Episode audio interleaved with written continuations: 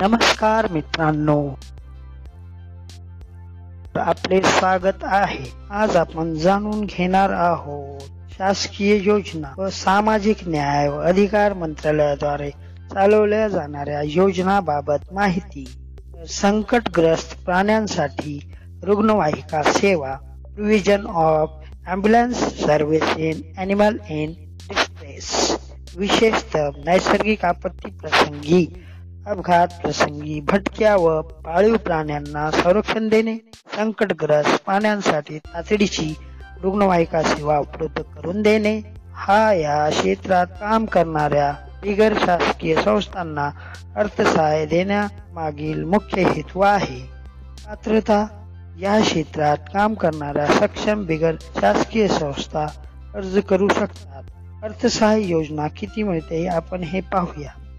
ही केंद्रीय योजना आहे। रुग्णवाहिकेच्या एकूण किमतीच्या दहा टक्के रक्कम संबंधित संस्थांनी भरावी। रुग्णवाहिकेतील अपेक्षित सुधारणासह वाहनाच्या एकंदरीत किंमत संदर्भात नव्वद टक्के रक्कम केंद्र शासनामार्फत उपलब्ध केली जाते। मर्यादा चार लाख पन्नास हजार रुपये। सदर रक्कम एकाच हप्त्यात दिली जाते।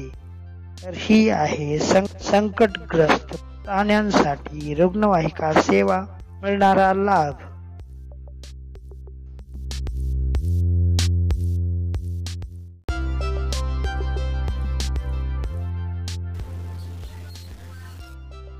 नमस्कार मित्रांनो, मी आपला साथी लक्ष्मण गोले। यूट्यूब चॅनलवर आपले स्वागत आहे। आपण आज जाणून घेऊया सामाजिक न्याय व अधिकार मंत्रालयाद्वारे कोणती योजना राबवली जाते। तर आपण पाहणार आहोत भटक्या गुरांसाठी निवासगृहाची योजना, shelter home for looking after the animals. देशात रस्त्यावर व इतर भटकणारी सुमारे एक कोटी गुरे आहेत। विविध ठिकाणी त्यांच्यासाठी निवासगृहे असली तरी ती पुरेशी नाहीत व येथील सुविधा कमी आहेत। त्यामुळे प्रत्येक जिल्ह्यामध्ये आरोग्य सेवा, पशुखाद्य इत्यादी सुविधांनी युक्त असे एक तरी निवारागृह उभारून ते चालविणे आवश्यक आहे। या दृष्टिकोनातून ही योजना तयार करण्यात आली आहे। आपण आता पाहूया याची पात्रता काय आहे।